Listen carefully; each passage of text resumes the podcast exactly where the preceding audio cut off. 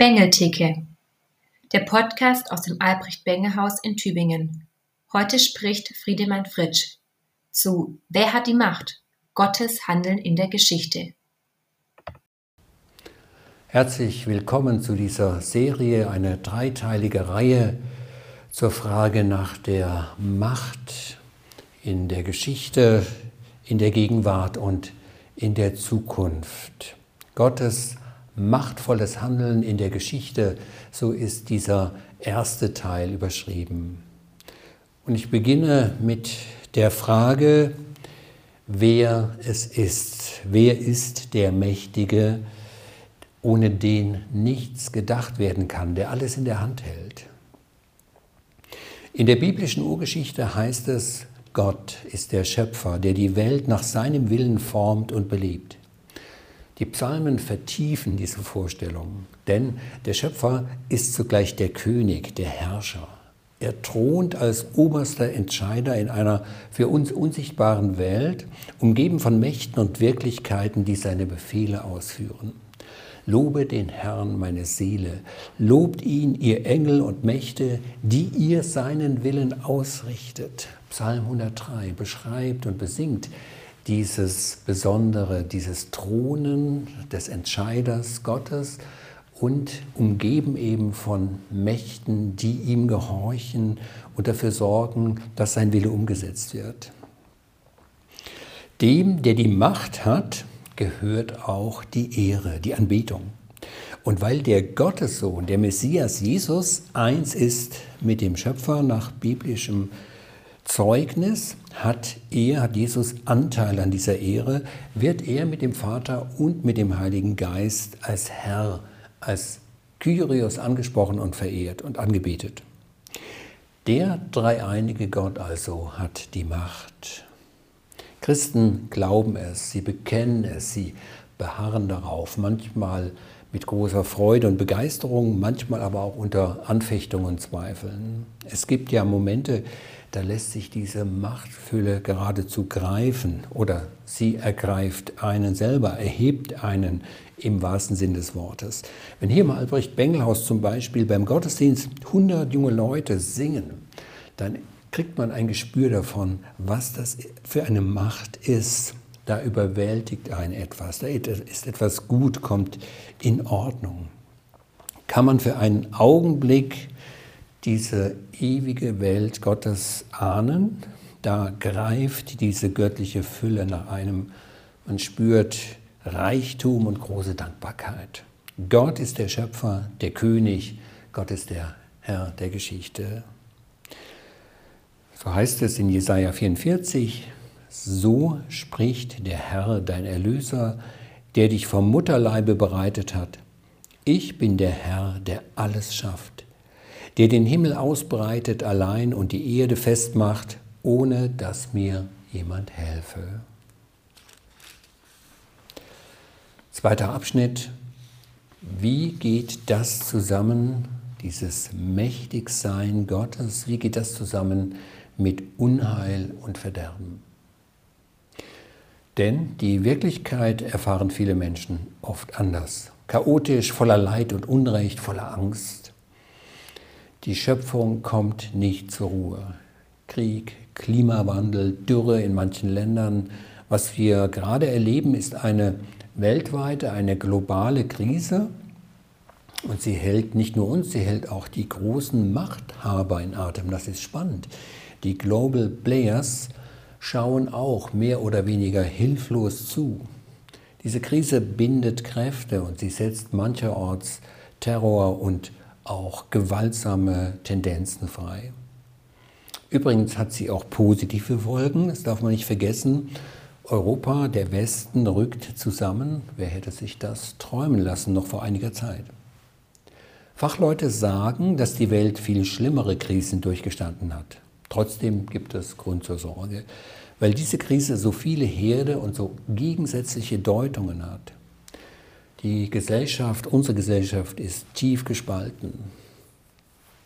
Ich frage zunächst einmal, hat Gott auch etwas mit dieser globalen Krise zu tun? Ist das vielleicht eine Art Antwort Gottes, eine Strafe? Tut Gott jetzt das, was man immer wieder von ihm erwartet, aber auch befürchtet hat, einmal richtig hart durchgreifen, es die Menschen spüren lassen, wie es ist, wenn er nicht mehr mitmacht? Ich versuche eine Antwort auf diese Frage in meinem dritten Abschnitt, Sünde und gefallene Schöpfung. Was wir gerade erleben, hat die Welt schon immer erlebt. Zu unterschiedlichen Zeiten, an unterschiedlichen Orten. Schon die Bibel kennt solche Szenarien. Dabei ist die Botschaft immer klar.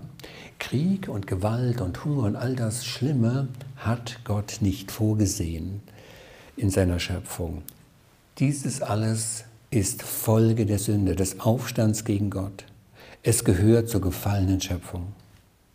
Neulich war der Biologe Siegfried Scherer im ABH, also im Bengelhaus, hat gezeigt, welche unvorstellbaren Grausamkeiten es in der Natur gibt.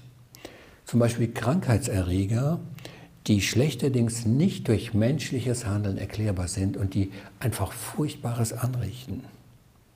Wie kommt das? In der von Gott geordneten Welt des Anfangs, so erzählt es die Bibel, da war der Mensch vor den Kräften des Unheils geschützt. Jetzt aber ist diese geordnete Welt Vergangenheit. Außerhalb des Paradieses herrschen, soll man sagen, andere Machtverhältnisse. Die Bibel weiß eben nicht nur um die Ordnung und um die Schönheit der geschaffenen Welt, sie kennt auch die Unordnung der gefallenen Welt. Und diese Kräfte der Zerstörung, der Sünde, sie scheinen Gottes Allmacht zu begrenzen. Jedenfalls ereignen sich immer wieder Dinge in der Natur oder der Geschichte, die mit Gottes Wesen völlig unvereinbar sind. An dieser Stelle ein Zwischenruf. Wenn Gott mächtig ist, wenn er der Herr ist, wie die Bibel bekennt, wie viele glauben, ja, warum geschieht dann überhaupt Unheil und Leiden? Hier greift ein ganz schlichtes Denkmodell. Entweder, entweder kann Gott solches Unheil nicht verhindern, dann wäre er aber nicht mächtig und nicht allmächtig, oder Gott könnte zwar, aber er will das Böse und das Unheil nicht verhindern, dann aber wäre er nicht gütig. Nicht allmächtig, nicht gütig, das wäre nicht der Gott der Bibel, an den wir glauben. Nun passieren diese schlimmen Dinge aber trotzdem.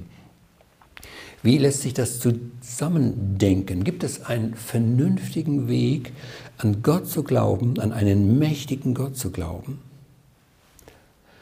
Manche sagen oder haben gesagt, es gibt eine böse Macht oder böse Mächte, gegen die Gott nichts ausrichten kann.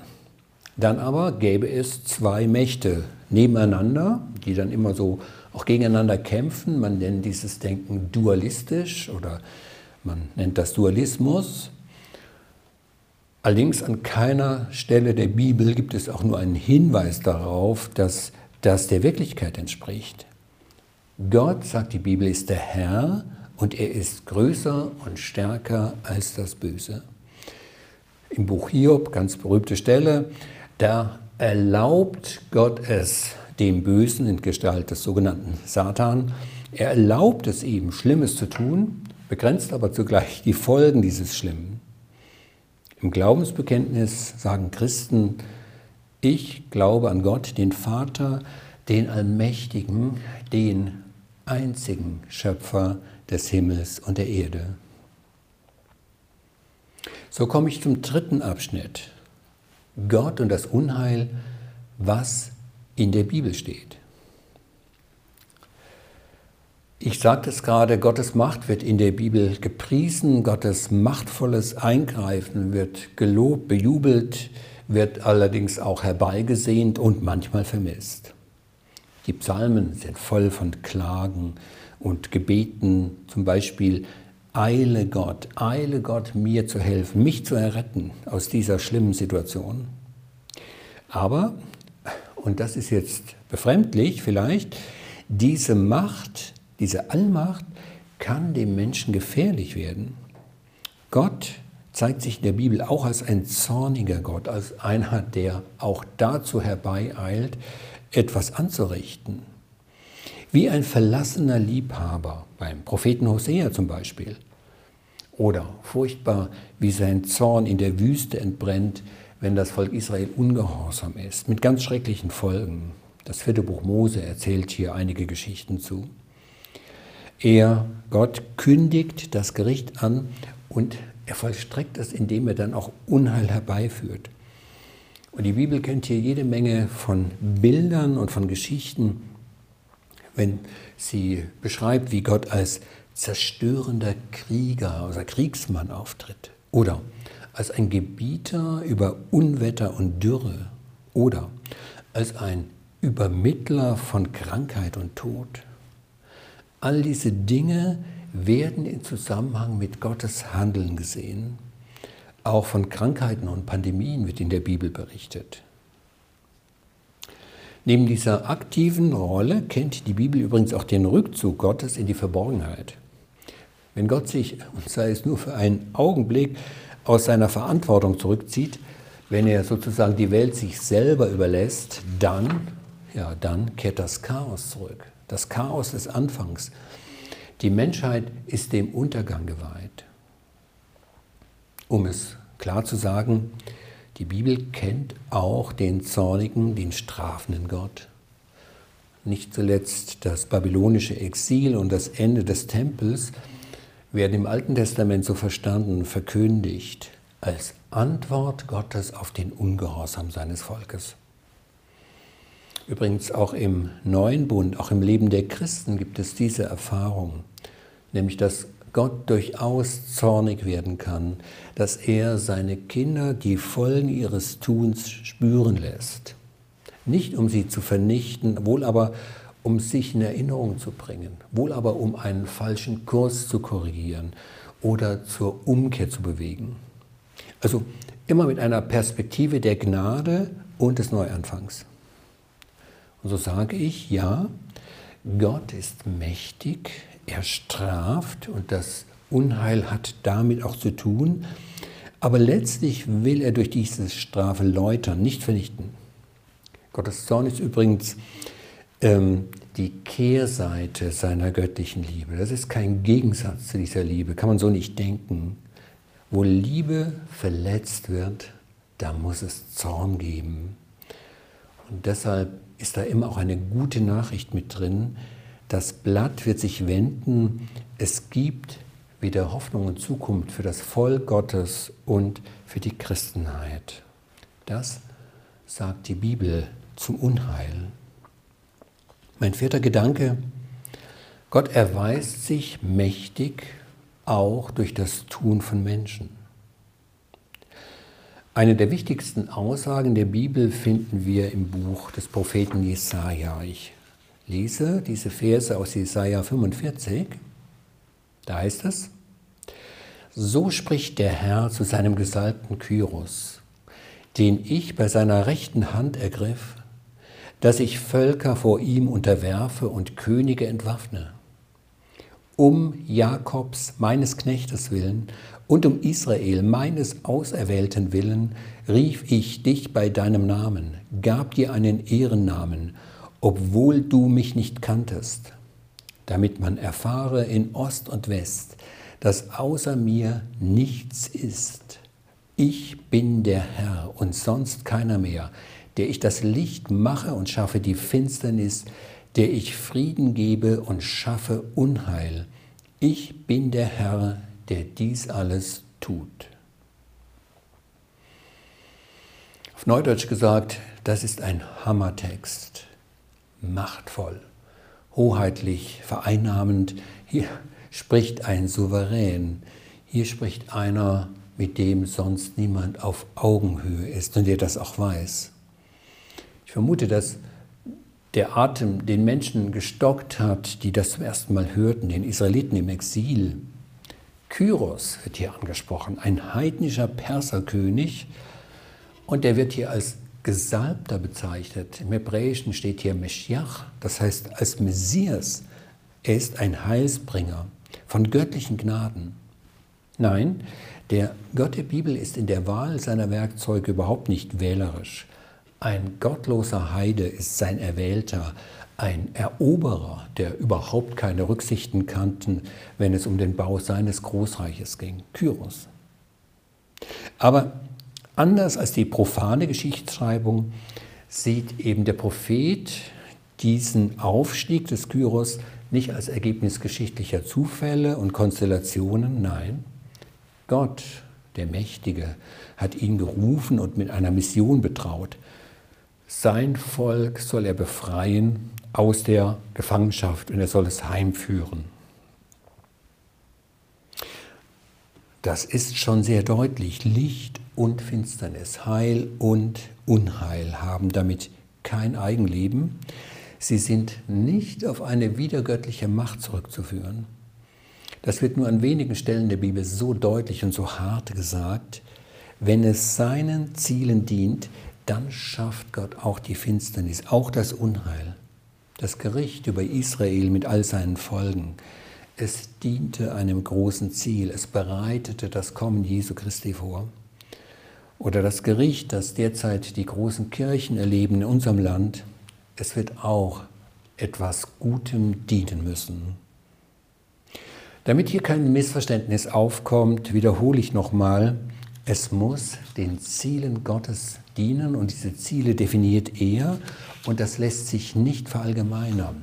Und da sage ich mal in Klammern dazu, es ist schlimm und blasphemisch, wenn zum Beispiel der Patriarch der russisch-orthodoxen Kirche diesen Gedanken vom Kyros für den Überfall auf die Ukraine gebraucht.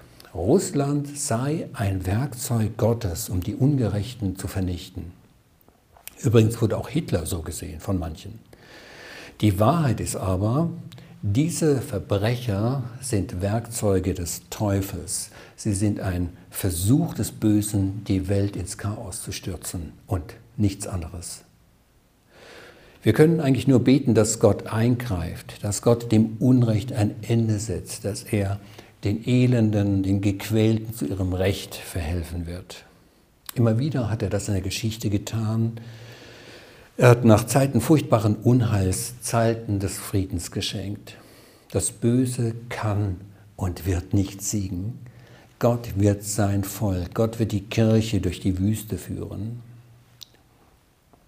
Ich halte fest, Gott ist es, der mächtig ist, der alles erschafft, auf den alles zurückgeht, ohne den nichts gedacht werden kann. Licht und Finsternis, Naturgewalten, Friedenszeiten, wie unser Land sie gerade erlebt, aber auch furchtbare Zeiten, wie viele Völker sie gerade erleiden. Vieles bleibt uns verborgen. Es gibt nur einen Punkt in der Weltgeschichte, wo sich hier etwas zeigt, wo sich dieses Geheimnis göttlicher Macht lüftet. Ein Punkt, ein Geschehen, in dem es wie ein Blitz aufleuchtet. Und dieser Punkt ist das Kreuz von Jesus Christus. Mein fünfter Abschnitt. Gott zeigt seine Macht und seine Allmacht durch die Ohnmacht des Kreuzes. Wir haben gesehen, Heil im Unheil, Rettung in der schlimmsten Katastrophe, Licht und Hoffnung in tiefster Finsternis, was sich im Alten Testament andeutet, das wird in Jesus Christus klar und offenbar. Genauer sein Leiden und Sterben, die Katastrophe des Kreuzes wird zur Rettungstat. Für Israel und die ganze Völkerwelt. Gottes Allmacht und Größe zeigt sich in Jesus, zeigt sich in der Ohnmacht des Gekreuzigten, zeigt sich in der Bereitschaft, diesen Leidensweg bis zum bitteren Ende zu gehen. Es gibt ja ein Sprichwort, Liebe macht schwach. Liebe macht schwach. Der Gott der Bibel jedoch liebt. Er sehnt sich nach seinen Geschöpfen. Keine Macht der Welt ist so stark wie die göttliche Schwäche der Liebe. Aus Liebe opfert Gott sich auf, stirbt den Tod des Sünders.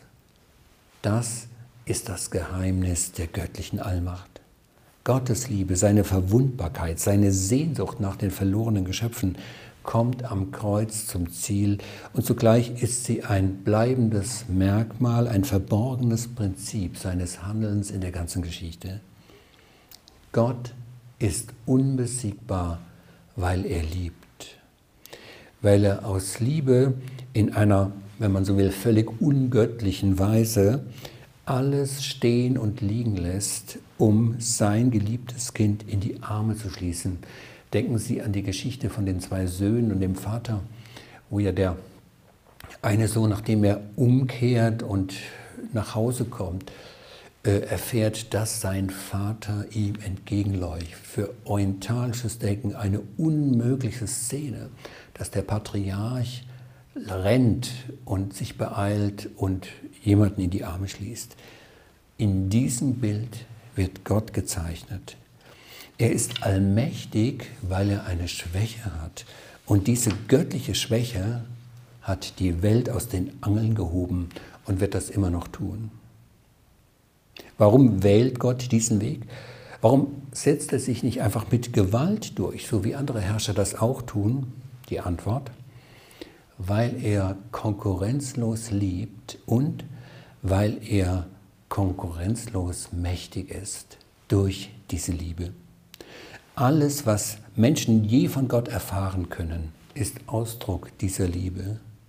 Die Erschaffung der Welt, die Sendung des Sohnes, die Inspiration der Schrift, alles geschieht aus Liebe, wenn man so will, aus dieser Schwäche für den Menschen heraus. Sie ist Teil einer großen und genialen Strategie, die dem Wesen Gottes im Innersten entspricht. Und das ist das Evangelium. Vom Kreuz Jesu Christi her wird deutlich, nichts geschieht ohne Gott. Luther hat es mal so formuliert, auch das, was Gott nicht will, auch das, was Gott nicht wollen kann, geschieht nicht ohne ihn. Gott kann das Übel. Er kann auch die persönliche Krise, die persönliche Not eines Menschen nicht wollen, er kann es nicht wollen, weil er ein Gott der Liebe ist. Und Gott sieht nicht tatenlos zu, wenn es einem von uns schlecht geht. Gott kämpft gegen das Übel. Gott erhört Gebete. Es passieren unfassbare Dinge. Es geschehen auch Wunder. Es gibt Rettung. Es gibt Heilung. Ich glaube, ich stelle mir das so vor, dass Gott und seine Boten pausenlos im Einsatz sind, um zu helfen, um Katastrophen zu verhindern und um Menschen zu behüten. Die Welt wäre nicht mehr da, Sie und ich wären wahrscheinlich auch nicht mehr am Leben, wenn Gott nicht unablässig eingreifen würde, etwas tun würde. Klar, man kann hier sagen, offenbar nicht genug. Offenbar kommt er auch oft zu spät oder ist nicht Lage der Herr der Lage. Oft scheint das Böse trotzdem zu triumphieren. Das ist ja die große Not und es gehört zu Gottes Verborgenheit, das zuzulassen und dass wir auch darauf keine Antwort bekommen. Es geschehen schlimme Dinge. Ich kann es nicht verstehen, ich kann es nicht erklären, ich kann nur auf das Kreuz Jesu Christi schauen und dieses Kreuz sagt, auch was gegen Gottes Willen geschieht, muss letztlich seinen Zielen dienen. Und so schließe ich mit diesem Gedanken, Jesus Christus ist der Herr, lebendig, wachsam, machtvoll steht er über allen Mächten. Die Zukunft liegt in seinen Händen und deshalb ist sie hell Nichts und niemand wird verhindern, dass er wiederkommt und sein Reich errichtet.